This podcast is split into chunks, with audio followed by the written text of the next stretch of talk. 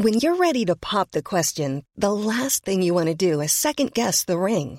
At Bluenile.com, you can design a one-of-a-kind ring with the ease and convenience of shopping online. Choose your diamond and setting. When you find the one, you'll get it delivered right to your door. Go to Bluenile.com and use promo code LISTEN to get $50 off your purchase of $500 or more. That's code LISTEN at Bluenile.com for $50 off your purchase. Bluenile.com code LISTEN. Un épisode de Tranquillux où on va parler Amazon qui aide à soigner le cancer, Bill Gates qui veut sauver l'humanité, des intelligences artificielles qui génèrent des choses pour lesquelles on n'a peut-être pas les droits et plein d'autres choses intéressantes que j'ai notées pendant mes vacances. Allez hop, c'est parti.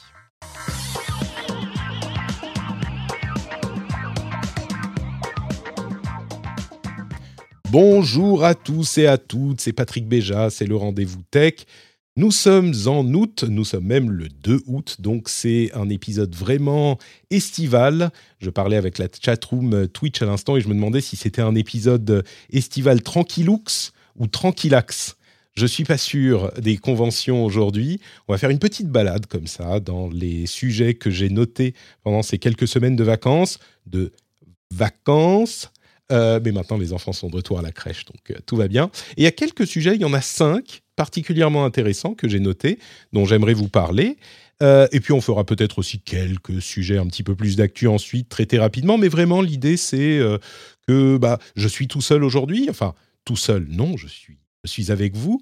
Et puis on va passer un petit moment comme ça ensemble, paisible, tranquille, à parler un petit peu de tech et de tech, euh, de sujets peut-être un petit peu moins d'actu brûlante que ce que je fais d'habitude. Avant ça, évidemment, j'aimerais remercier les patriotes qui ont rejoint la formidable famille des patriotes. la formidable faillite des patriotes. C'est vrai qu'il y en a, bon, en a pas énormément. On sent la, la, la crise en ce moment, euh, mais il y a quand même des courageux qui ont rejoint le Patreon. Euh, il y a Willy Brownhair, David, Gillian Martin et Benoît. Merci à vous quatre qui avez rejoint le Patreon. Vous êtes absolument formidables. Et merci aussi aux producteurs Aubeuf et Lancelot Davizard qui, comme toujours, sont remerciés puisqu'ils ont trouvé le niveau incroyable secret du Patreon secret. Euh, donc j'ai quelques sujets intéressants que j'aimerais traiter. Et euh, je voudrais, on me demande dans la chatroom comment tu fais pour écouter sans le son euh, d'accord, c'est des gens qui se parlent entre eux. C'est sympa, hein, la chatroom Twitch. Vous pouvez venir écouter l'émission ou la regarder, clairement, s'il y a des gens qui regardent sans le son. Si vous êtes là le mardi à midi sur Twitch, je fais ça assez régulièrement, sauf la semaine prochaine, puisque vous le savez. Oui, je vous fais un petit programme, un résumé du programme des vacances. Il y a eu des épisodes spéciaux ces dernières semaines, un épisode sur l'e-commerce qui était vraiment intéressant et un épisode sur les supercalculateurs qui était lui aussi hyper intéressant. Je vous recommande d'aller les réécouter si vous les avez ratés ces dernières semaines. Aujourd'hui, donc, épisode balade en forêt, tranquillux. Euh, et puis, la semaine prochaine, je serai pour mes vraies vacances avec ma femme. Si tout va bien, là, on est à quatre jours, donc il faudrait vraiment une catastrophe pour que ça se fasse pas. Mais on va aller avec ma femme une semaine ensemble, tous les deux, presque une semaine complète, euh, tous les deux en vacances, sans les enfants. Et ça fait ouais cinq ans qu'on n'a pas fait ça, comme je le disais euh, quand je vous l'annonçais. Donc c'est vraiment un événement important hein, pour nous, vous en doutez. Et on va aller euh, se reposer un petit peu, ne rien faire. c'est à Paris, hein, donc c'est pas non plus sur les, dans les îles. Mais j'ai très très hâte. Donc ça, ça sera la semaine prochaine. Il y aura Guillaume Vendée qui va venir vous faire l'émission. Donc je suis sûr que vous serez bien servi par, par Guillaume comme vous l'avez été par Jérôme et ses compagnons de Naotech au à la première semaine des vacances, il y a quelques semaines. Euh, d'ailleurs, je tenais, on va peut-être en parler tout à l'heure, mais je tenais à, applaudir Jérôme, Marion et euh, l'autre Guillaume qui ont très bien traité ces sujets difficiles. Hein. les Uber Files et euh, c'était quoi d'autre? C'était Uber Files. Attendez, je vais regarder les. Oui, c'est Twitter, Uber Files, les, les, sujets du The Pas facile à traiter. Ils se sont extrêmement bien acquittés de leur mission que je leur avais confiée. Donc, euh, donc un grand merci à eux.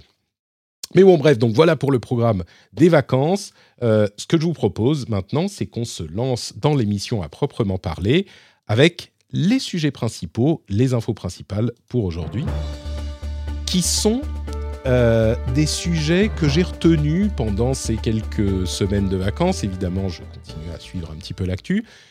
Et puis, j'ai pas noté l'actualité brûlante, mais euh, des news intéressantes. Alors, on va parler de Amazon, de Bill Gates, euh, d'intelligence artificielle, de protestware, de sea lioning, ce genre de choses. Euh, et le premier, donc, c'est quelques sujets sur Amazon. D'abord, vous vous souvenez que le prix d'Amazon Prime a augmenté en France, qui a provoqué de nombreux débats. Moi, je trouve que l'offre reste quand même hyper intéressante malgré l'augmentation du prix. D'ailleurs, n'hésitez pas à vous désabonner à Amazon euh, si vous, avez encore le temps. C'est le 15 septembre, je crois, si vous pensez que ça devient trop cher. Ça passe de 50 euh, ou 60 à, 79, je crois, quelque chose comme ça. Euh, mais on va pas trop parler de ça. Il y a une un autre info sur Amazon qui m'a interpellé aussi. Le dernier trimestre, les effectifs, le nombre d'employés d'Amazon a baissé de 99 000 personnes. Et je me suis dit, mais attendez, le nombre d'employés d'Amazon dans le monde a été réduit de 99, pas 99, pas, pas 9000, 99 000 personnes, donc 100 000 personnes en moins chez les employés d'Amazon au deuxième trimestre. Ça veut dire qu'ils ont combien d'employés chez Amazon, euh, chez Amazon en, au, total? Eh bien, il y a 1,5 million, 1,52 million d'employés Amazon dans le monde, après la perte des 100 millions hein, du deuxième trimestre. 1,5 million, je, vous avoue que si on m'avait demandé comme ça à froid combien il y a d'employés Amazon dans le monde, j'aurais, enfin, j'aurais dit, euh, je sais pas, quelques centaines de milliers, mais 1,5 million, et, déjà quelques centaines de milliers, j'aurais pris un risque dans mon esprit. À noter d'ailleurs que euh, dans l'article de Geekwire, euh, il, note, comme certains l'ont noté quand j'ai tweeté cette news euh, sur mon, compte de veille euh, RDV Tech, que c'est les employés en propre d'Amazon et pas les employés, enfin les travailleurs qui dépendent d'Amazon mais qui font pas partie de la boîte. Donc, Amazon effectivement emploie beaucoup de monde. Mais le plus important dont je voulais parler, c'est cette information selon laquelle Amazon, en partenariat avec euh, Fred Hutchinson, qui est un centre de recherche sur le cancer, ils ont annoncé qu'ils étaient en train de travailler à des vaccins personnalisés contre certains types de cancers. Euh, je vais faire un tout petit détour pour, euh, pour noter que j'en parlais avec les Patriotes dans un édito il y a quelques semaines. J'avais l'impression, vous pourrez me dire si vous êtes d'accord ou pas, mais dans les émissions, euh, je, crains de me, par la force des choses, par la, par la nature de l'actualité, de commencer à me, pas juste de commencer, mais de me focaliser un petit peu trop sur des sujets, je vais pas dire sérieux, mais parfois presque un petit peu déprimants et de société. Et je dis pas que je ne dois pas les traiter, mais je réfléchissais à haute voix avec les patriotes en me disant peut-être qu'il faudrait que j'équilibre un petit peu plus sciemment, euh, de manière éditoriale, euh, les sujets que je traite, parce que même moi, finalement, pour ma santé mentale, ça finit par me plomber un petit peu. Et c'est pas qu'il n'y a pas des sujets intéressants au minimum, et parfois même plutôt positifs, euh, c'est juste qu'ils me paraissent peut-être il me semble un petit peu moins important que les sujets qui sont euh, déprimants ou graves ou et, peut-être que c'est mon comment dire mon, biais humain qui fait que j'accorde plus de d'intention, d'impression, d'urgence aux sujets euh, négatifs. Mais quelque chose comme ça, un sujet, une news comme le fait qu'Amazon lance des, essais cliniques sur un vaccin sur le sur le, certain type de cancer, euh, bah, c'est peut-être un tout petit peu à la marge de la tech, mais c'est de la tech quand même, euh, certainement autant que d'autres sujets qu'on traite dans l'émission désormais. Euh, et c'est quelque chose de positif. Je, fais une autre petite note pour dire que euh, certains me disent il faudrait peut-être essayer de parler plus de tech, de matériel, de ce genre de choses. Et évidemment, j'aime beaucoup parler de matériel. Mais le fait est qu'on n'est plus en 2010 ou 2012 et on ne peut pas vraiment faire une émission. Enfin, moi, ça ne m'intéresserait pas de parler de chaque téléphone Android qui sort, par exemple, ou même avec les iPhones on est quand même, alors on en parle quand il y en a qui sont importants, mais on est quand même sur des choses qui sont itératives plus que vraiment intéressantes. Et couvrir euh, un téléphone Android par semaine ou même par mois, ça serait répéter la même chose. Donc, c'est pas vraiment le genre de choses que j'ai envie de faire. Pareil avec les processeurs. Quand il y a quelque chose d'intéressant qui se passe avec les processeurs, des nouveaux processeurs, d'ailleurs, j'en parlerai peut-être tout à l'heure. On en parle évidemment. C'est pas que je vais sciemment, intentionnellement, pas du tout en parler Mais c'est vrai que ça peut pas être le cœur euh, de, l'émission, le, plat principal de l'émission, que ça peut plus l'être aujourd'hui. Et des choses comme ça, euh, comme ces essais cliniques, bah, ça peut justement venir, euh, venir comment dire, complémenter les sujets dont on parle. Et donc, de quoi parle-t-on exactement? En fait, Amazon a une section au sein d'Amazon qui s'appelle, je ne peux pas vous dire, ah oui, c'est Grand Challenge, qui est un département de recherche et développement au sein d'Amazon, qui essayaient de développer ces vaccins eux-mêmes, et puis ils ont fini par s'associer avec euh, cet institut de recherche qui s'appelle euh, Fred Hutchinson Research Cancer Research Center, et ils sont donc en train de développer des vaccins contre le cancer, euh, contre certains types de cancers. On parle de vaccins contre des, des, cancers de la peau et, alors que je dise pas de bêtises, euh, et cancer du sein. Et alors, je ne sais pas si c'est lié aux euh, vaccins euh, ARN messagers qui ont été développés suite à la pandémie, mais c'est ce qu'on nous promettait en fait avec les succès des vaccins ARN messagers. Et eh ben, ça pourrait mener à des, des résultats dans les vaccins contre le sida, qui dont on a déjà entendu parler, qui sont déjà euh, une, euh, une, étape absolument fondamentale, surtout pour des gens comme moi qui ont euh, grandi avec une société dans laquelle c'était un tel problème et une telle inévitabilité. Et là, le cancer, alors, c'est des cancers spécifiques hein, qu'ils vont tester. Ils vont tester, ils cherchent, c'est vraiment une phase 1 de tests cliniques, d'essais cliniques avec 20 participants. Donc on est vraiment dans quelque chose de limité. Ça se trouve, ça ne marchera pas mais on avance dans ce domaine de recherche et j'ai trouvé ça assez, euh, assez incroyable.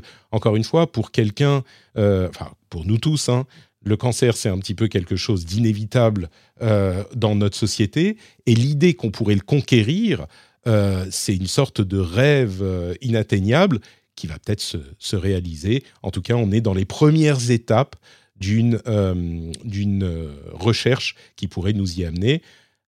Quelque chose à, surveiller également, c'est cette idée de cancer, euh, pardon, de, vaccin personnalisé. Il dit spécifiquement l'idée de développer des personalized vaccines, donc des vaccins personnalisés. Est-ce que ça veut dire que ça va traiter spécifiquement, euh, on, va développer un vaccin par personne parce que ça va euh, détecter les cellules saines et les cellules non saines? Peut-être qu'il y a quelque chose de ça parce que bien sûr le vaccin c'est des cellules qui sont corrompues, mais des cellules d'une personne spécifique. Donc pour savoir lesquels il faut attaquer et pas attaquer, euh, ça peut être euh, une personnalisation du vaccin. On dit dans la chatroom, personnalisé, ça veut dire expensive. Il y a sept choses à prendre en compte aussi.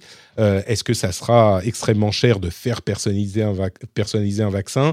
Bon, c'est une question qu'il faudra observer également avec, avec attention, mais là, on en est aux premières étapes. Un autre sujet dont je voulais parler, c'est alors Microsoft, pas vraiment, et puis Bill Gates. Euh, Microsoft, il y a quand même une news intéressante de leur côté avec Windows.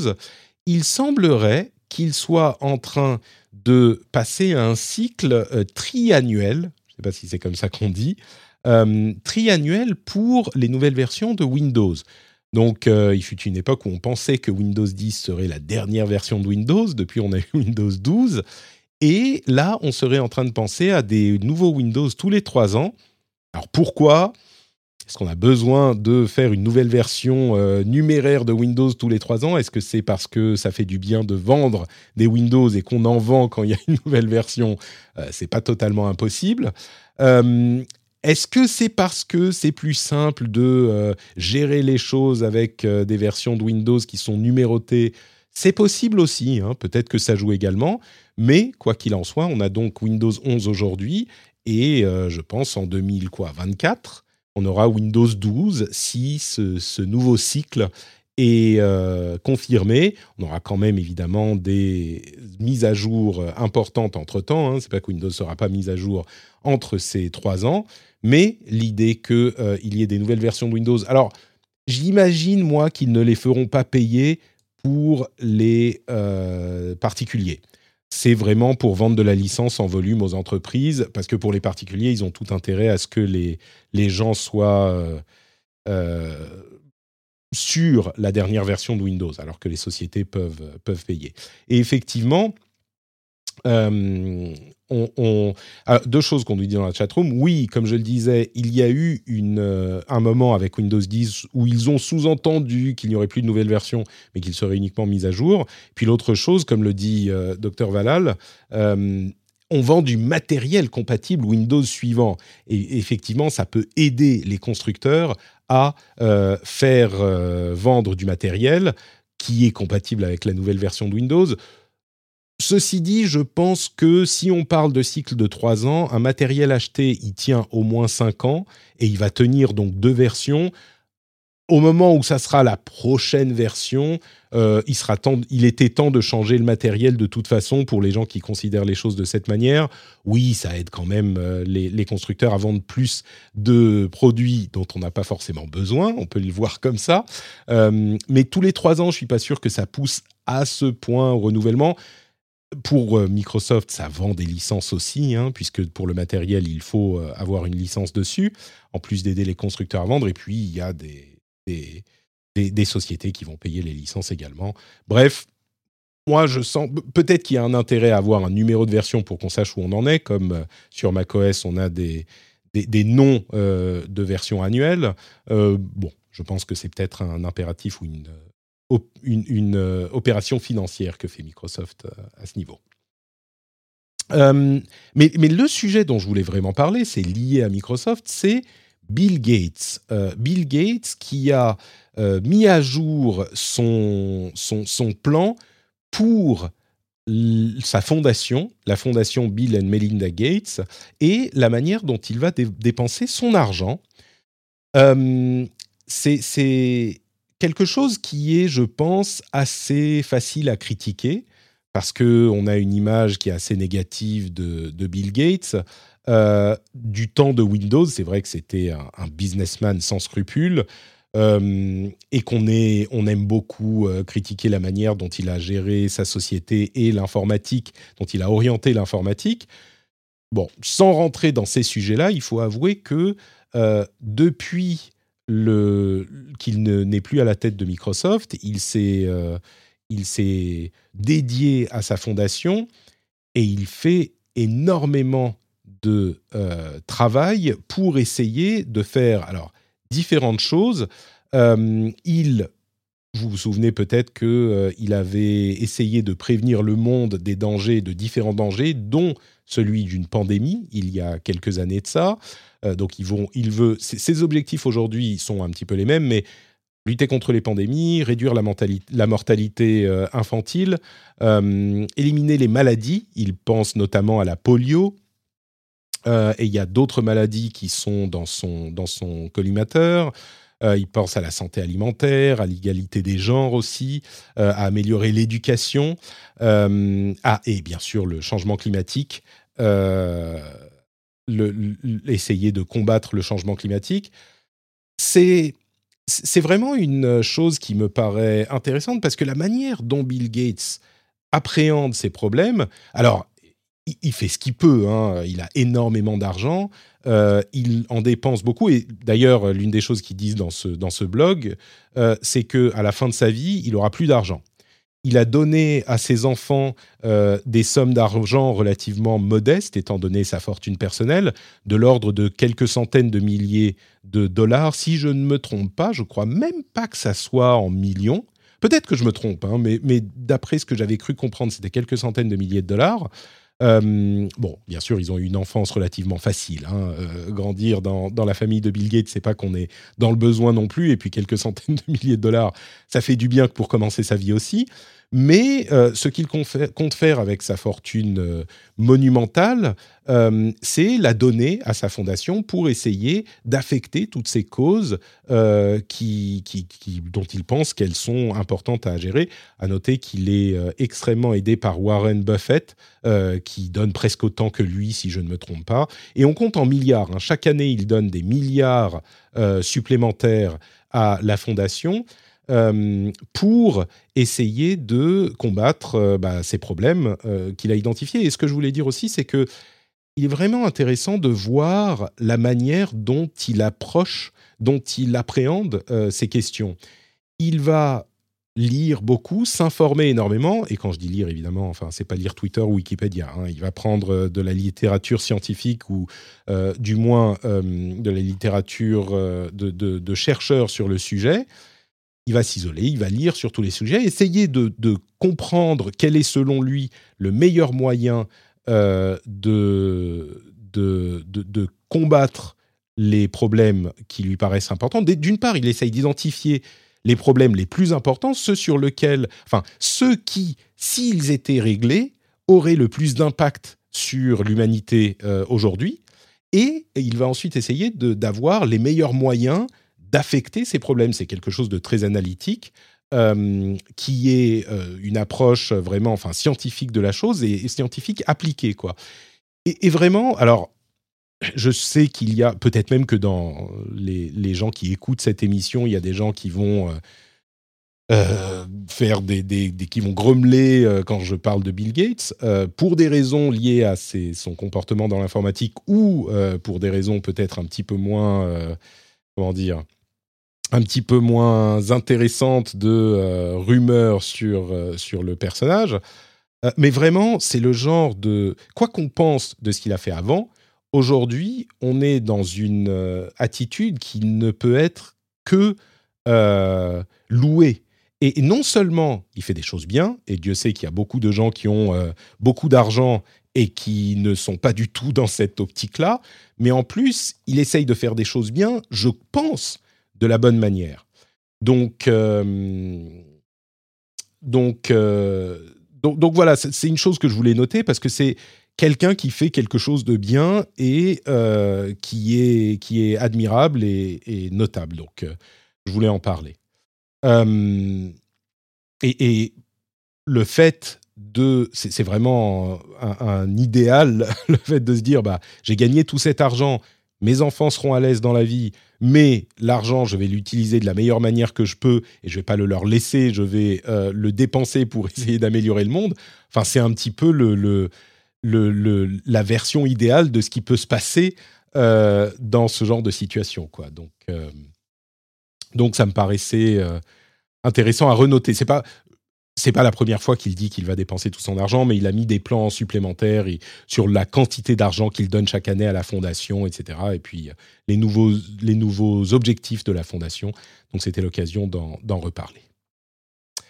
et puis pour parler d'Elon Musk comme on le fait dans la chatroom, euh, d'une certaine manière, oui, même si on a dit beaucoup de mal d'Elon Musk euh, ces dernières semaines, euh, il essaye lui aussi d'avancer de, le parcours de l'humanité dans ce qu'il fait dans ces grosses sociétés, ou en tout cas, on va dire, avec SpaceX et avec Tesla, d'une certaine manière, et c'est ce qu'il dit lui-même, hein, c'est de la philanthropie Tesla sur, à l'échelle industrielle pour essayer de, combattre le changement climatique. Et il est convaincu, et je pense que ça se défend, qu'il faut que l'humanité devienne une espèce euh, multiplanétaire, interplanétaire, et que c'est dans ce but qu'il développe euh, SpaceX pour essayer de commencer à coloniser Mars. Alors est-ce que ça se fera? Est-ce que c'est même possible? C'est une autre question. Mais euh, c'est vrai que à terme, enfin, les, deux idéaux dans leur domaine respectif je crois, sont, sont louables dans cette, euh, dans cette optique. Bon, Bill Gates, c'est un petit peu plus concret ce qu'il fait, on va dire. On, va dire ça comme ça. Euh, un autre sujet qui m'a paru hyper intéressant, et là on est pile dans le domaine de la tech pour le coup, c'est enfin tech et légal, mais on parle des intelligences artificielles de créatrices je vais le dire comme ça, des intelligences artificielles qui créent des choses. Alors évidemment, on va tout de suite penser à Dali, euh, Dali 2, qui euh, génère des images à partir d'une euh, demande en texte. On, en a parlé, vous avez vu partout Dali Mini, qui s'appelle maintenant Crayon, qui est une version open source, on va dire, ou en tout cas qui se base sur des éléments open source de ce que fait Dali. c'est beaucoup moins efficace, Dali est beaucoup, beaucoup plus convaincant. Mais il y a ce genre de choses. Il y a euh, GPT-3 qui écrit du texte. Euh, il y a, on pense même à, euh, comment il s'appelle Copilot, l'outil de GitHub qui suggère du code en fonction de vos habitudes et de vos besoins sur du code pour programmer. Hein. c'est un outil pour les programmeurs qui ont besoin, enfin qui, qui, suggèrent des choses pour continuer leur programme. Euh, on parle aussi de Mid-Journey, dont je n'ai pas parlé. Ah bah c'est Guillaume Vendée qui est dans la chat room, qui animera l'émission euh, la semaine prochaine. J'ai pas essayé Mid-Journey, on m'en a dit beaucoup de bien. Euh, je l'ai pas essayé moi-même, mais c'est encore un exemple d'un générateur de d'images qui le fait selon certains styles, si je ne me trompe pas. Bah, peut-être que Guillaume vous en parlera la semaine prochaine. Mais ce dont je voulais parler aujourd'hui, c'est un problème légal lié à tous ces générateurs de contenu euh, artistique, plus ou moins artistique. Et en fait, la question qui se pose dans les cercles euh, créatifs euh, et légaux aujourd'hui, c'est est-ce que les images, je vais parler d'images, hein, mais ça inclut l'ensemble des, des créations, est-ce que les images créées peuvent être considérées comme étant exploitables commercialement sans rétribuer, alors quoi Rétribuer qui? Non pas le l'IA ou le développeur de l'IA qui euh, qui décide comment elle va être rétribuée pour euh, l'utilisation de son IA, ça c'est établi et c'est pas discuté. Mais est-ce qu'il faudrait également rétribuer les auteurs des images ou des textes sur lesquels ont été entraînés ces IA Parce que vous le savez, euh, j'imagine, quand euh, on, crée un euh, modèle de deep learning euh, et de machine learning, on va entraîner des intelligences artificielles sur des sets de données immenses. Pour les images, on va, on avait fait un épisode spécial sur le sujet qui avait été passionnant d'ailleurs. Pour les images, par exemple, on va prendre, je dis n'importe quoi, 200 000 images de chats et on va labelliser chacune des images chat. On va dire que voilà, on te donne, on donne à la machine toutes ces images qui sont des images de chat. Tu reconnais les éléments euh, communs de toutes ces images et tu vas comprendre que euh, par, euh, par l'étude de toutes ces images, il va comprendre que ben tout ça c'est des chats. Ok, donc je comprends les chats, ça ressemble à ça.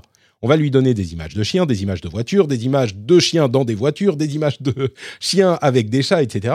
Et au fur et à mesure, avec beaucoup de complications, il va finir par comprendre les différents éléments et pouvoir les récurgiter ensuite. Mais toutes ces images dont on, sert, dont on se sert, des milliers, des centaines de milliers, des millions, des, centaines de millions peut-être, eh ben elles viennent bien de quelque part. Elles viennent de quelque part des sets de données parfois ouverts, disponibles gratuitement, mais parfois c'est aussi des sets de données euh, qui sont peut-être, euh, je ne sais pas moi, peut-être qu'il y a des, œuvres justement euh, qui appartiennent à quelqu'un ou qui, qui, sont entrées dans les sets pour différentes raisons. Pareil avec le code. Le code généré par Copilot, il est généré à partir d'une IA qui a étudié des données, enfin des codes, des programmes qui étaient sur GitHub. Et du coup, ces programmes ont été écrits par des gens qui n'ont pas forcément donné leur accord pour que ces images soient utilisées, même des petits morceaux ou des éléments, soient réutilisés ensuite commercialement par ces IA, euh, par la société qui développe ces IA. Donc il y a une question légale importante qui se pose là et qui n'est pas si évidente que ça. Évidemment, on peut arguer des deux côtés. D'une part, il y a tellement de données euh, c'est difficile de se dire est-ce que euh, telle IA a utilisé spécifiquement telle image pour reproduire, pour la reproduire de telle ou telle manière, et donc on a une filiation qui est euh, facile, directe à, à, identifier. Donc qui on va aller payer pour la production d'une image mais il y a des éléments qui peuvent se retrouver. Par exemple, il y a l'une des choses dont il parle dans l'article, c'est qu'il y a quelques années, euh, les, IA génératrices d'images avaient été entraînées sur des images disponibles gratuitement sur Internet, dont des images de euh, banques d'images qui mettaient à disposition des images sur leur site web, mais avec le watermark, par exemple Shutterstock, le watermark Shutterstock sur les images. Et du coup, l'IA avait compris que ce watermark faisait partie des images et elle le reproduisait dans les images générées. Il a fallu ensuite adapter les modèles pour qu'ils ne prennent plus en compte ces watermarks. Donc ça veut bien dire que certains éléments, eh ben, ils sont repris très précisément s'ils sont présents sur, suffisamment d'images. Donc c'est une question qui maintenant agite les, les cercles légaux, qui n'a pas vraiment de réponse et qui, encore une fois, peut être euh, débattu des deux côtés. Hein. On peut dire, euh, bah oui, mais c'est comme... Euh, on peut imaginer quelqu'un qui va s'inspirer de tout ce qu'il y a autour de d'elle pour ensuite écrire un texte ou dessiner quelque chose ou peindre quelque chose. Ça ne veut pas dire qu'elle a été, parce qu'elle s'est inspirée de tout ce qu'elle a vu dans, dans les expos et dans, sur Internet, ça ne veut pas dire qu'elle a été faire un plagiat ou voler quelque chose. Donc, moi, je crois que les, les, au final, on se retrouvera avec un consensus qui sera, bah oui, mais c'est tellement vaste que ça ne, ça ne n'est pas une prise euh, directe d'un certain style artistique, mais euh, ou d'une œuvre ou d'un créateur. Mais c'est vrai que sur Copilot, par exemple, il y a quelques semaines, il y avait des, des gens qui étaient euh, surpris de retrouver des segments entiers de leur code qui étaient copier parce qu'ils ils accomplissaient bien la fonction qui était nécessaire à euh, la, fonction demandée. Et du coup, bah, l'IA n'allait pas réinventer l'eau chaude à couper le beurre. Euh, elle avait juste repris cette partie-là sans forcément la modifier. Et donc, euh, la question s'était posée. Bon, c'est une question qui est ouverte. et c'est une question qui risque de continuer à, à poser des questions à l'avenir. À voir. Euh, un autre sujet intéressant, c'était celui des protestware. Alors, est-ce que vous savez ce qu'est le protestware, ce que sont les protestware Protestware, en fait, ce sont là encore des codes, euh, des programmes open source qui sont modifiés par leurs développeurs pour protester contre quelque chose. Et c'est une euh, idée vraiment intéressante, c'est-à-dire que certains de ces codes sont utilisés dans de très nombreux programmes. On parle encore de, bah, vous savez, dans l'open source, comme on l'avait vu avec Log4j, euh, il y a certains codes qui sont euh, très importants parce qu'ils font des choses qui sont très utiles et qui sont reprises par des grandes sociétés. Et c'est de l'open source. Donc bah ils les reprennent partout. C'est gratuit. C'est important pour qu'il y ait ce genre de choses pour construire, euh, ça facilite la construction euh, économique dans le domaine de la tech. Hein, c'est pas quelque chose qu'on remet en question, mais euh, bah, l'idée de la contribution en contrepartie est, importante. Mais c'est pas ça la, question aujourd'hui. Les projets open source sont parfois utilisés dans de nombreux programmes ensuite, et il y a des développeurs qui sont des développeurs de ces projets qui vont les modifier, parfois les saboter, faire en sorte qu'il ne fonctionne plus pour protester contre quelque chose. Donc toutes les sociétés qui vont utiliser ces programmes-là, ces projets-là, vont avoir des problèmes. Alors, quand c'est du sabotage, c'est-à-dire par exemple que euh, le programme du coup ne va plus fonctionner du tout, bah, ça peut avoir des répercussions sur tous les programmes, tous les services qu'il utilise, et donc c'est considéré comme euh, du hack d'une certaine manière. Donc c'est supprimer des repos, des, choses comme GitHub. Donc ça, c'est pas vraiment autorisé, mais ça peut arriver. Hein, un, développeur qui dit euh, ah oui, voilà, moi je suis très remonté contre telle ou telle chose. Ça peut être d'ailleurs contre le fait que les sociétés qui utilisent ce code euh, ne contribuent pas à l'open source suffisamment. Et donc, ils veulent protester contre ça et leur montrer l'importance de l'open source. Et donc, ils sabotent leur propre code c'est arrivé. Mais il y a aussi des exemples euh, de développeurs qui vont euh, insérer des messages, par exemple, ou des affichages d'images, je ne sais pas, ce genre de choses. Euh, pour, il y en a qui l'ont fait pour la, la question de la guerre en Ukraine, par exemple. ce genre de choses. Donc, vraiment des messages d'activistes qui vont essayer d'attirer l'attention sur certaines choses. Euh, et ça, c'est pas considéré comme du hack, c'est simplement, bah voilà, on a un message à faire passer, on fournit le programme, et bah le programme il est tel quel. Hein. Donc si vous voulez l'utiliser, vous l'utilisez comme ça, et voilà. Et, et c'est pas tellement le euh, fait que ces programmes existent qui me paraît euh, notable, même si ça peut l'être. ce qui est vraiment intéressant, c'est une manière de présenter son son proteste. c'est du activisme, oui, c'est un petit peu ça, docteur Valal. C'est du activisme, mais qui passe par un biais qu'on n'avait pas vu jusqu'à maintenant et qui est quand même assez intéressant. quoi. L'idée de prendre un programme open, source populaire dont on est le développeur et puis de le modifier pour y intégrer soit du sabotage, soit un message, c'est un biais assez intéressant de, de activisme. donc voilà, ça, ça s'appelle les protestwares et il y en a de plus en plus. Et puis le dernier gros sujet que euh, je voulais couvrir, c'est celui du sea lioning. Bon, on ne parle pas que de choses positives hein, euh, aujourd'hui non plus, mais c'est une, euh, une idée, comment dire, une, un concept qui est intéressant et qu'il est bon de pouvoir nommer pour le comprendre. C'est l'une de l'un de ces comportements qu'on voit en ligne, en particulier sur les réseaux sociaux, euh, qui peut décontenancer et qui est, euh, qui est même, euh, comment dire, effectif, qui peut fonctionner si on ne le comprend pas bien. Le sea lioning, c'est quoi? Sea lion, c'est phoque Non, c'est pas les phoques, c'est les lions de mer. Est-ce que c'est les phoques, les lions de mer? Mais non, Patrick, qu'est-ce que tu racontes?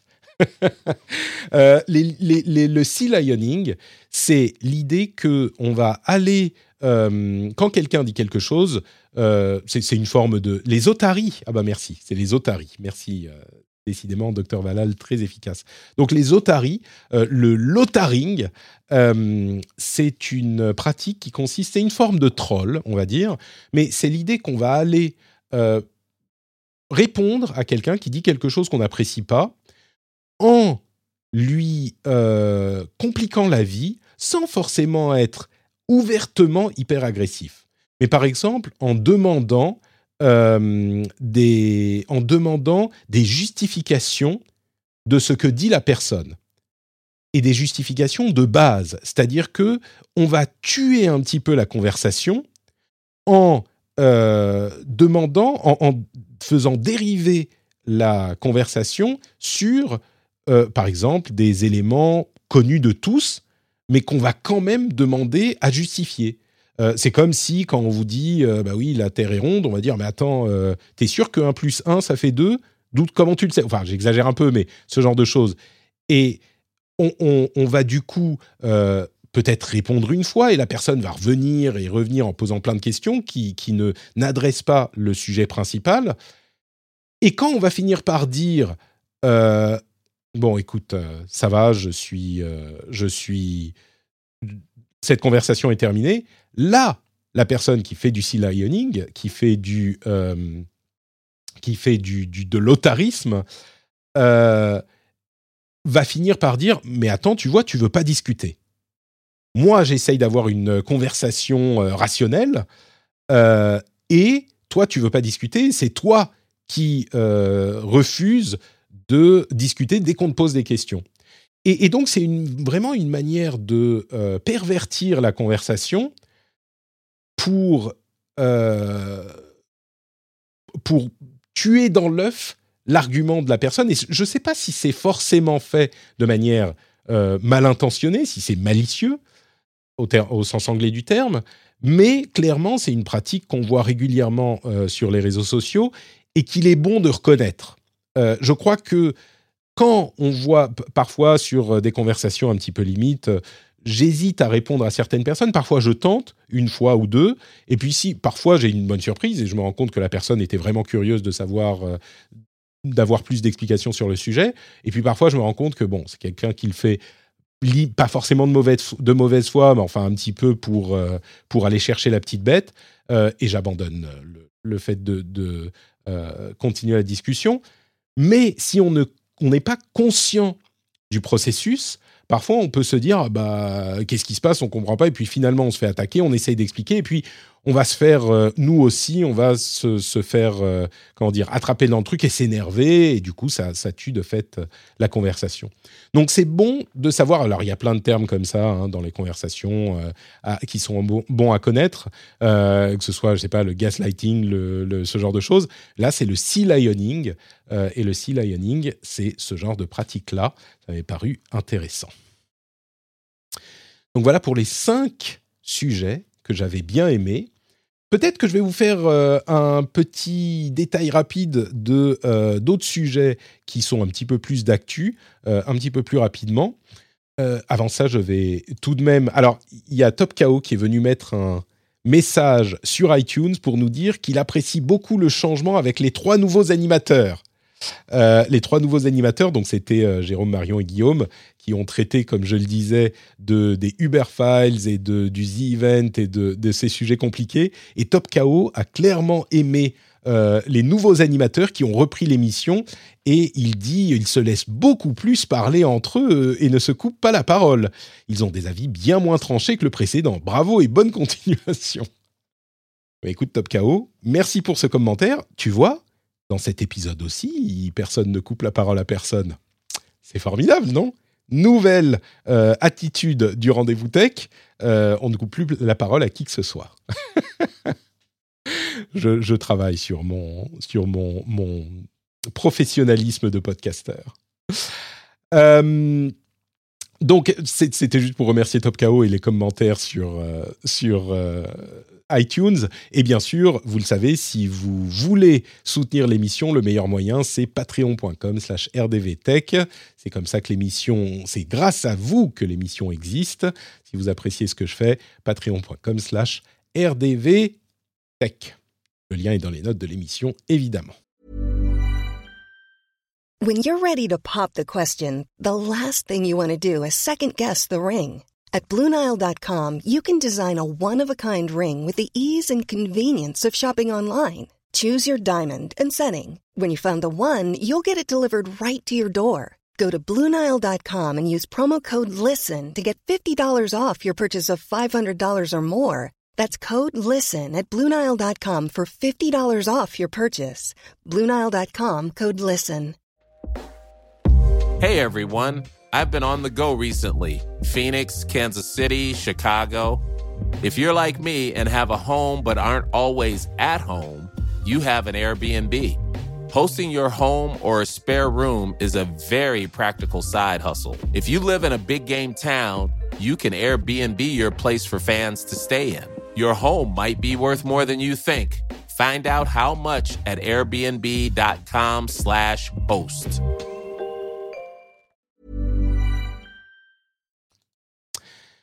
Bon allez, quelques news un petit peu plus rapides pour le reste de l'actualité. Je sais jamais si le jingle est trop faible. Je crois qu'il est peut-être un petit peu trop faible au niveau du volume, mais c'est difficile à régler. Alors, euh, d'abord, une, euh, une perspective intéressante sur la question des euh, productions de puces. On a eu pas mal de news sur euh, les, la manière dont les différents pays et même peut-être euh, continents ou union fédérale vont essayer de limiter leur dépendance aux puces, aux fabricants de puces en Asie. Et beaucoup, vous le savez, euh, investissent dans la fabrication, de, dans la, la construction d'usines. Évidemment, c'est quelque chose d'important, mais il y a d'ailleurs le Chips Plus Act euh, qui a été euh, euh, voté aux États-Unis. Ils investissent quand même combien? Je sais plus combien de, milliards. La Chine investit genre 150 milliards jusqu'en 2030. Il y a des questions de collaboration entre les États-Unis et le Japon pour des champs de recherche, de la recherche sur des puces de nanomètres qui pourraient entrer en production en 2025. Euh, les États-Unis, visiblement, essayent de limiter la capacité de la Chine à produire des puces au-dessous de 14 nanomètres. Enfin, il y a vraiment une bataille importante qui s'engage dans ce domaine. Mais il y a un article assez intéressant de Nikkei euh, Asia qui parle du fait que, oui, les usines, c'est important, évidemment. Mais en fait, ce dont on ne se rend pas forcément compte, c'est à quel point la, chaîne de production remonte plus loin que juste les usines. Et ils ont euh, un article qui détaille la manière dont les fabricants en, euh, à Taïwan spécifiquement ont eu des problèmes avec leurs fournisseurs qui eux-mêmes avaient des problèmes avec leurs propres fournisseurs. Et on a déjà parlé des questions de, euh, des fabricants il y en a des Hollandais d'ailleurs qui fabriquent des lasers qui sont parmi les seuls fabricants dans le monde à pouvoir fabriquer ces machines dont se servent les usines pour graver les puces. Et donc, bah, on peut construire des usines, mais si on n'a pas les, machines laser qui gravent les puces, bah, c'est un problème. Mais même quand on va chez les fournisseurs, par exemple au Japon, eh ben, eux ont des problèmes pour des composants euh, haute technologie, on va dire, comme ces lasers, mais pas que. Il y a des questions de. On avait pensé aux lentilles aussi, euh, qui sont fabriquées par Zeiss, par exemple, mais il y a aussi des choses aussi simples que des valves euh, qui. Je me souviens plus dans quelle machine spécifiquement c'était nécessaire dans le dans, le cadre de l'article, mais euh, il y a certains fournisseurs de fournisseurs qui n'arrivent pas à se fournir eux-mêmes en valves, en tubes, en pompes, euh, faites par des, des, plastiques spécifiques, faites dans des plastiques spécifiques.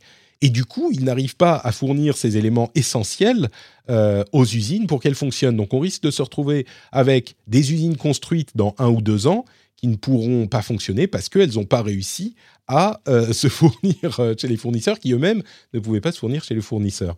Alors, évidemment, ce sont des choses qui vont prendre un petit peu de temps à se résoudre, mais qui vont se résoudre parce que la loi de l'offre et de la demande fait qu'il y aura plus de, choses qui vont être mises en, en chantier pour fournir tout ça. Par contre, ce que ça met à mal, c'est l'idée qu'il suffit de construire des usines de puces pour que euh, les puces commencent à être euh, fabriquées. En fait, il va falloir euh, regonfler la chaîne de production beaucoup plus en amont que ce qu'on pensait jusqu'ici. Et ça va se faire, hein, c'est en cours. Et encore une fois, la pénurie est là parce que, non pas parce qu'on n'arrive pas à fabriquer, mais parce qu'on n'en fabrique pas assez, la demande a plus augmenté.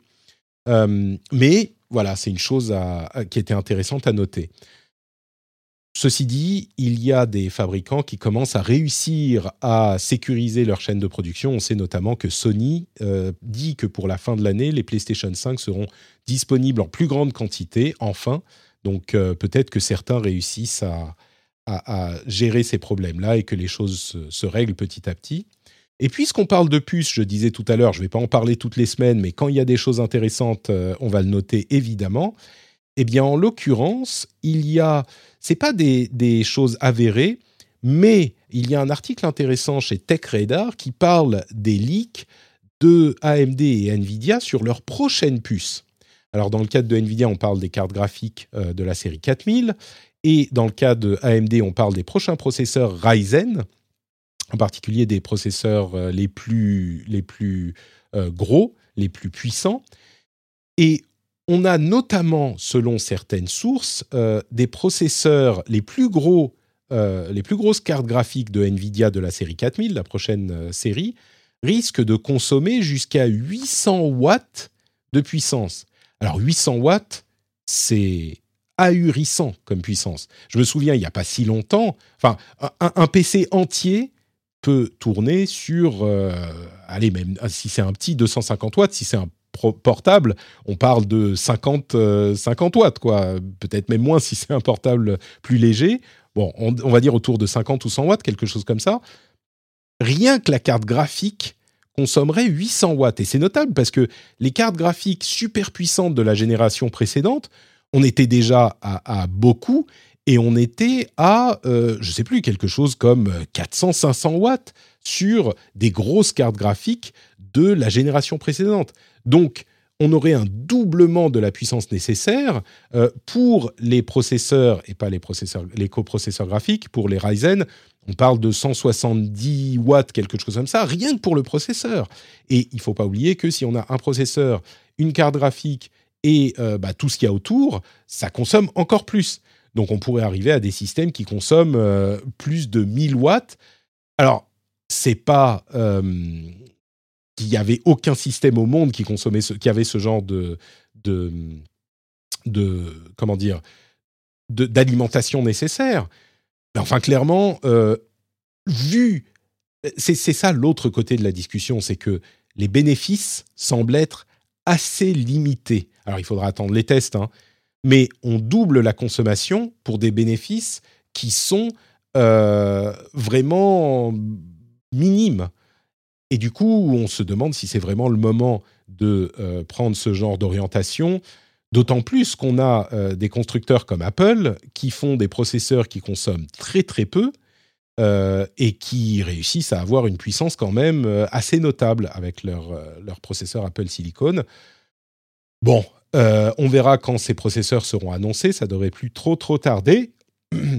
Mais franchement, même moi qui suis un joueur et qui suis l'actualité euh, du matériel depuis longtemps, je dois vous avouer que si on est à une puissance nécessaire de 800 watts pour les plus gros coprocesseurs graphiques Nvidia, là on est à un, niveau où on marche vraiment sur la tête. Quoi. 800 euh, watts, ça n'est plus du tout. On est, à, à, chaud comme ça, je vous dirais, c'est vraiment déraisonnable à moins que la puissance soit décuplée, et, et c'est pas le cas, à moins que la puissance soit décuplée, et du coup on se dit, bon bah au moins, oui, ça consomme beaucoup, mais il y a un bénéfice. Là, on est dans une situation ubuesque où on consomme deux fois plus, et les bénéfices sont, je pense, assez minimes. Et puis comment on va refroidir ça? C'est Là, je pense qu'on peut vraiment parler de, gâchis. Euh, on attendra d'avoir vraiment les informations sur ces processeurs avant de se prononcer, euh, se prononcer pour de bon. Euh, la FTC, dont euh, Lina Khan est la présidente, a lancé un procès contre Meta, donc contre anciennement Facebook, sur l'acquisition de Weavin. Weavin, c'est une société qui développe du, logiciel de réalité virtuelle. Euh, c'est du, sport, hein, de l'exercice. Euh, mais ça, c'est pas très important. C'est la première, le premier procès pour bloquer une acquisition d'un GAFAM d'une plus petite société. Alors Lina Khan, dans son, euh, vous savez qu'elle était, on s'attendait à ce qu'elle fasse quelque chose comme ça. Elle est très très anti euh, des GAFAM en particulier. C'est sur ça qu'elle a écrit euh, dans ses travaux académiques. Et là, on est sur une petite acquisition qui est un petit peu surprenante quand même parce que Weaving c'est pas un truc énorme, mais son argument c'est que Meta plutôt que d'innover par eux-mêmes, décident d'acheter un potentiel concurrent. Et dans le contexte de ce développement de métavers qu'ils veulent, euh, vers lequel ils veulent aller chez Meta, eh ben cette acquisition euh, enlève de la compétition potentielle. Il y a des questions sur la manière dont elle a euh, jugé la viabilité du procès. moi, mon instinct me dit est-ce qu'elle cherchait pas une raison de lancer la chose? C'est possible mais ça sera intéressant à suivre et puis peut-être que ça peut avoir une influence sur la manière dont le secteur de la tech dans son ensemble euh, approche les acquisitions et que l'intention pourrait être de dire euh, c'est la fin de la récré quoi. Vous avez maintenant euh, plus la possibilité d'acheter n'importe quelle société. Alors ça a d'autres conséquences ensuite dans le développement de ces petites sociétés dont, dont parfois l'idée est peut-être de se faire revendre à un gros, mais euh, peut-être que c'est une, euh, inflexion du fonctionnement euh, de ce secteur qui pourrait être notable à voir comment ça, ça progresse. Quoi. Uber change aussi de politique, semble-t-il, aux États-Unis. Vous savez que Uber... Alors, qu'est-ce qu'ils changent? Ils ont annoncé des nouvelles fonctionnalités dans leur app non pas pour les passagers, mais pour les chauffeurs, pour leur donner plus de contrôle sur la manière dont ils acceptent ou ont des informations sur les courses à venir. Ils ont d'une part la possibilité de savoir exactement combien leur rapportera la course avant de l'accepter, et ils pourront également euh, savoir où ils vont dans la course avant de l'accepter. C'est intéressant parce que d'une part, euh, c'est euh, des idées qui vont rappeler des moments cauchemardesques aux Parisiens qui euh, essayaient d'avoir un taxi la nuit avant qu'Uber n'arrive, justement, parce que qui, je pense que tout le monde a eu l'expérience d'un chauffeur qui te dit ah bah non là j'y vais pas ou alors ah je prends pas la carte bleue ce genre de choses. Et là donc ça pourra donner l'opportunité aux chauffeurs de refuser des courses, par exemple, dans des endroits euh, qui sont moins desservis, ou peut-être que le prix sera ajusté dynamiquement, donc ça leur, euh, ça leur euh, proposera plus de, de, sous, mais du coup, ça pénalisera les gens qui veulent aller dans ces, dans ces régions, dans ces, dans ces quartiers. Et on imagine bien que ce n'est pas forcément les quartiers les plus paisibles et les plus riches qui vont être affectés. Mais bon, tout ça mis à part, la raison pour laquelle Uber fait ces changements, c'est qu'ils n'ont pas de chauffeurs. C'est qu'ils ont du mal à recruter des chauffeurs. Euh, suite à la pandémie, les choses ont un petit peu changé. Et du coup, ils n'ont pas beaucoup de chauffeurs aux États-Unis. Donc, euh, bah, peut-être que c'est un ajustement du marché. Je ne sais pas si c'est le cas euh, en France aussi. On sait que les conditions de travail, même si ces, choses-là, le fait de pouvoir choisir sa course, c'est pas le cas, mais les conditions de travail sont un petit peu différentes en France parce que l'État a imposé des choses à Uber qui ne lui sont pas imposées aux États-Unis, évidemment. Mais donc c'est intéressant de voir que euh, ils font un petit changement chez dans leur euh, approche de la, bah, de la gestion des, des, chauffeurs, à voir si ça sera exporté ailleurs aussi. Euh, vous vous souvenez de la fonctionnalité des iPhones qui pouvait détecter les nudes, les photos, les photos de nus, dans notamment iMessage, qui avait été, qui avait enfin, qui avait provoqué une levée de bouclier parce qu'on craignait que cette technologie ne soit utilisée pour d'autres choses. C'est-à-dire que l'idée annoncée l'année dernière, c'était que euh, il y avait, il y aurait une fonctionnalité qui permettrait aux parents, enfin, qui serait activée sur les iPhones, qui surveillerait les messages envoyés par iMessage et qui préviendrait les parents s'il y avait une image, en plus de prévenir l'utilisateur, l'enfant, euh, s'il y avait une image de nu. Et l'idée que, à, l'insu de l'utilisateur, même pour un enfant, euh, bah, ça soit envoyé aux parents et même potentiellement aux autorités était problématique pour des questions euh, de vie privée, pas forcément sur les questions. Euh, alors, c'était des problèmes de pédopornographie, évidemment, mais pas forcément que pour ça, mais pour ce que ça pouvait impliquer ensuite. Eh bien, la solution qui a été trouvée, qui sera implémentée chez nous euh, à la rentrée, ça sera a priori avec iOS 16, c'est que les parents pourront euh, activer la fonctionnalité, mais la fonctionnalité restera limitée à l'appareil de l'enfant. C'est-à-dire que les, les, parents pourront activer la détection de photos de nu, que ce soit de photos envoyées ou de photos reçues. Comme c'était euh, expliqué auparavant, bah, la photo sera floutée avec un avertissement euh, à, l'utilisateur qui dira, l'avertissement dira attention, c'est une euh, photo qui semble problématique. Est-ce que tu es sûr de vouloir la voir? Est-ce que tu veux prévenir tes parents? Mais ça sera le choix de l'enfant de le faire ou non. Et l'enfant pourra décider de le voir quand même. Donc, en gros, l'intervention de l'intelligence artificielle en question reste euh, contrainte à l'appareil et à son utilisateur. Ce qui est un compromis qui semble... Euh, parce que moi, je, pense que, évidemment, le fait de protéger les enfants est toujours euh, louable, mais je pouvais voir les dérives que pouvait provoquer ou que pouvait faire craindre ce genre de technologie si c'était utilisé bah, pour ça d'une manière euh, dangereuse ou pour d'autres choses évidemment. Mais là, l'idée de contraindre complètement le processus à l'appareil et à l'utilisateur donc, sans jamais euh, en prévenir l'extérieur, ça semble instaurer une convention euh, qui, à laquelle on peut se référer, on peut dire bah oui c'est comme ça qu'on fait les choses, qui en amène une bonne partie des bénéfices, parce que bon, les enfants, euh, s'ils veulent faire ce genre de truc, ils trouveront un moyen de toute façon. Là, au moins, ils sont prévenus. Et entre parenthèses, ça ne s'applique que à iMessage. Hein. Ça ne s'applique pas à WhatsApp ou d'autres applications qu'ils pourraient utiliser. Mais c'est une convention qui me semble être plutôt un bon compromis. Donc euh, voilà, ça, ça sera implémenté euh, en Europe, a priori, à la rentrée.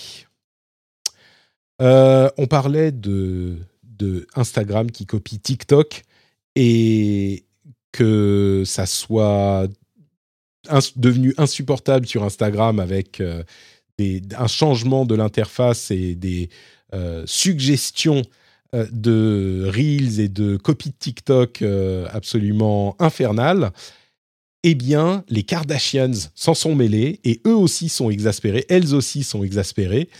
Et du coup, ben, après avoir tenté d'expliquer, euh, Adam Mosseri, le, chef de Instagram, après avoir tenté d'expliquer oui, mais c'est pour ça, c'est pour telle raison et telle raison, eh bien, il finit par faire marche arrière. Alors, pas sur tout, et je pense pas que l'idée, c'est qu'on revienne à l'Instagram de, je sais pas, 2012 non plus, euh, mais au-delà du fait qu'il faille évidemment euh, continuer à faire évoluer un produit, on ne peut pas faire du surplace, euh, je pense que le, consensus aujourd'hui, bah, peut-être forcé, y compris chez Instagram, c'est qu'ils sont allés trop loin et qu'ils ont trop dénaturé l'expérience d'Instagram.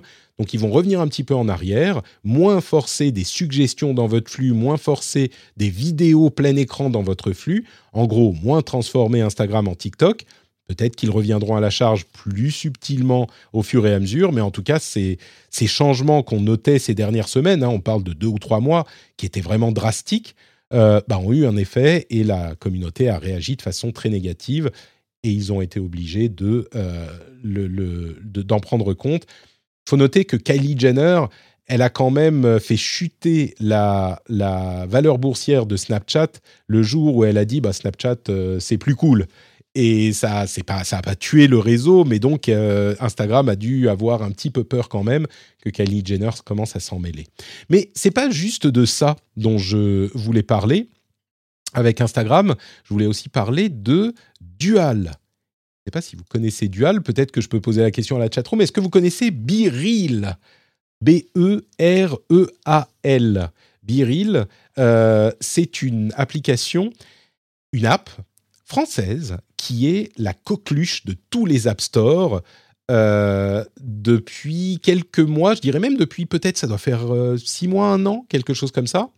Et c'est un réseau social qui vous engage à avoir, euh, à avoir. Attendez, on, me pose une question dans la chatroom par rapport à, la fonctionnalité d'Apple par rapport aux images.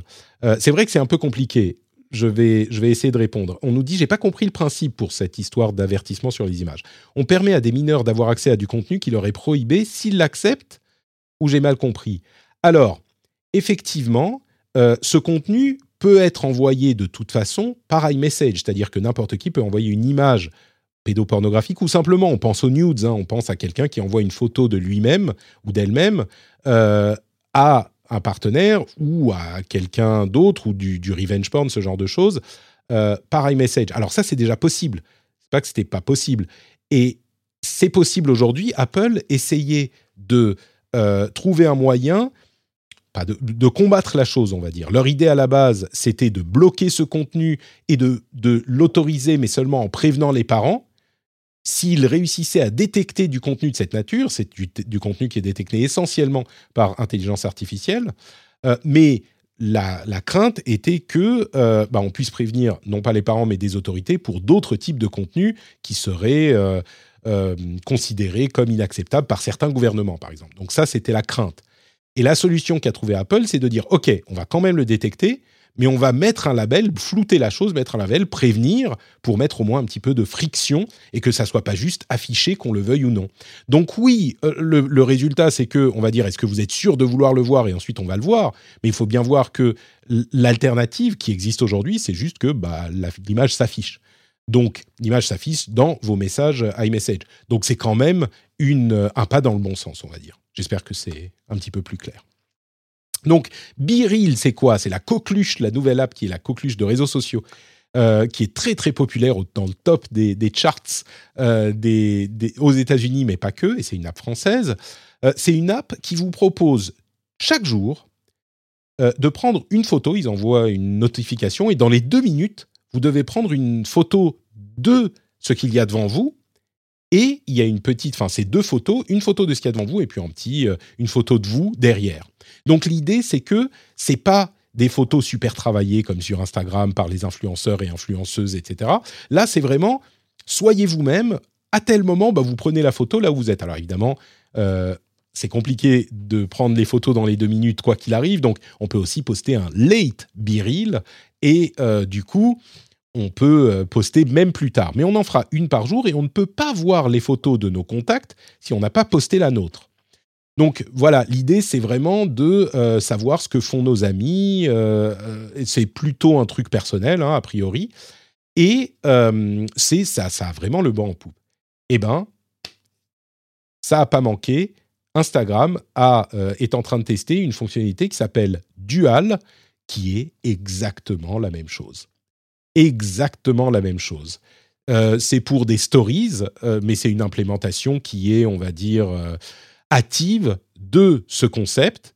et c'est pas exactement le. Disons que c'est le même format, mais l'utilisation est évidemment différente parce que euh, là, c'est intégré dans les stories d'Instagram et donc euh, bah, on peut les voir, euh, n'importe qui peut les voir, etc. Mais le format, c'est clairement une copie. Et que ça tombe au moment où ils doivent faire marche arrière sur la copie de TikTok parce que tout le monde s'en plaint, c'est assez croustillant parce que euh, bah, ça montre à quel point Instagram ne fait que copier. J'avais vu un tweet quelque part assez juste qui disait euh, il n'y a pas une seule fonctionnalité qu'Instagram n'a pas eu envie de copier ou que Zuckerberg n'a pas eu envie de copier. Et bon, c'est vrai. Maintenant, il faut pas oublier que les stories, elles existaient chez Snapchat, mais elles ont été vraiment popularisées par Instagram. Donc peut-être que ce format de biril ou de dual euh, sera, sera un succès pour Instagram. C'est tout à fait possible. Mais, euh, mais bon, c'est quand même euh, intéressant de voir à quel point ça se ressemble. Quoi. Euh, et puis, le dernier truc que je voulais mentionner rapidos, c'est la date du procès de Twitter contre Elon Musk qui a été fixé au 17 octobre, du 17 au 21 octobre. Donc préparez-vous au cirque. et entre-temps, Elon Musk a contre-attaqué légalement a fait un contre-procès à Twitter. Alors on ne sait pas exactement pourquoi, comment. On risque d'avoir des informations dans pas trop longtemps quand ils vont, euh, euh, quand on aura les versions euh, avec les informations sensibles retirées donc de, du brief du procès qui seront rendus publics. Mais bon, Elon Musk a fait un contre-procès à Twitter. Mettant pas plus là-dessus, simplement du 17 au 21 octobre, ça va être le cirque. On a quelques semaines avant pour se, pour se reposer quand même. Et voilà pour cet épisode, pour cet épisode de Tranquilux ou Tranquillax, je ne sais pas si on a si on a déterminé lequel c'était euh, du rendez-vous tech. Bah, on a quand même fait une petite heure. Hein. J'espère que vous avez passé un bon moment en ma compagnie. Moi, je me suis bien amusé. C'était sympathique euh, de parler de ces sujets euh, qui, m'avaient qui m'avaient marqué et notamment ces sujets un petit peu plus positifs peut-être en début d'émission. Et puis, bah, je vais du coup vous, vous abandonner. Je vais partir. Bon, j'ai quand même le rendez-vous jeu euh, cette semaine qui sera lui aussi en mode euh, tranquillux. Alors peut-être que le rendez-vous tech, ça sera tranquillax et le rendez-vous jeu tranquillux qui, qui, arrivera jeudi. Mais après ça, donc ma semaine de vacances. Et puis je reviens. bah, il y aura. Vous serez au show avec Guillaume. et il y aura ma semaine de vacances bah, la semaine prochaine, oui, pendant laquelle vous serez au chaud. Et après, je reviens, troisième semaine d'août. Et on repart pour euh, bah, encore une saison formidable de rendez-vous tech. Euh, je la sens bien. Moi, je pense que ça va être, euh, un moment où l'émission sera encore meilleure et peut-être encore un petit peu plus équilibrée.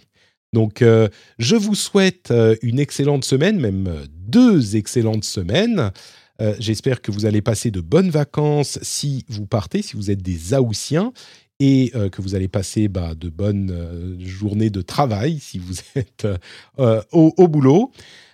N'hésitez pas à regarder du côté de notepatrick.com pour tout ce qui est lien vers tout ce que je fais. Hein. Il y a le, Discord où on s'amuse bien, il y a les, le, le, Twitch bien sûr, les comptes de réseaux sociaux et tout ça. Et puis, bah, je vous fais de, grosses, grosses bises et je vous dis donc à dans deux semaines. Ciao à tous et à toutes. Ah, est-ce que je vais faire le, le générique à la main? Allez hop, on y va. Soyons fous.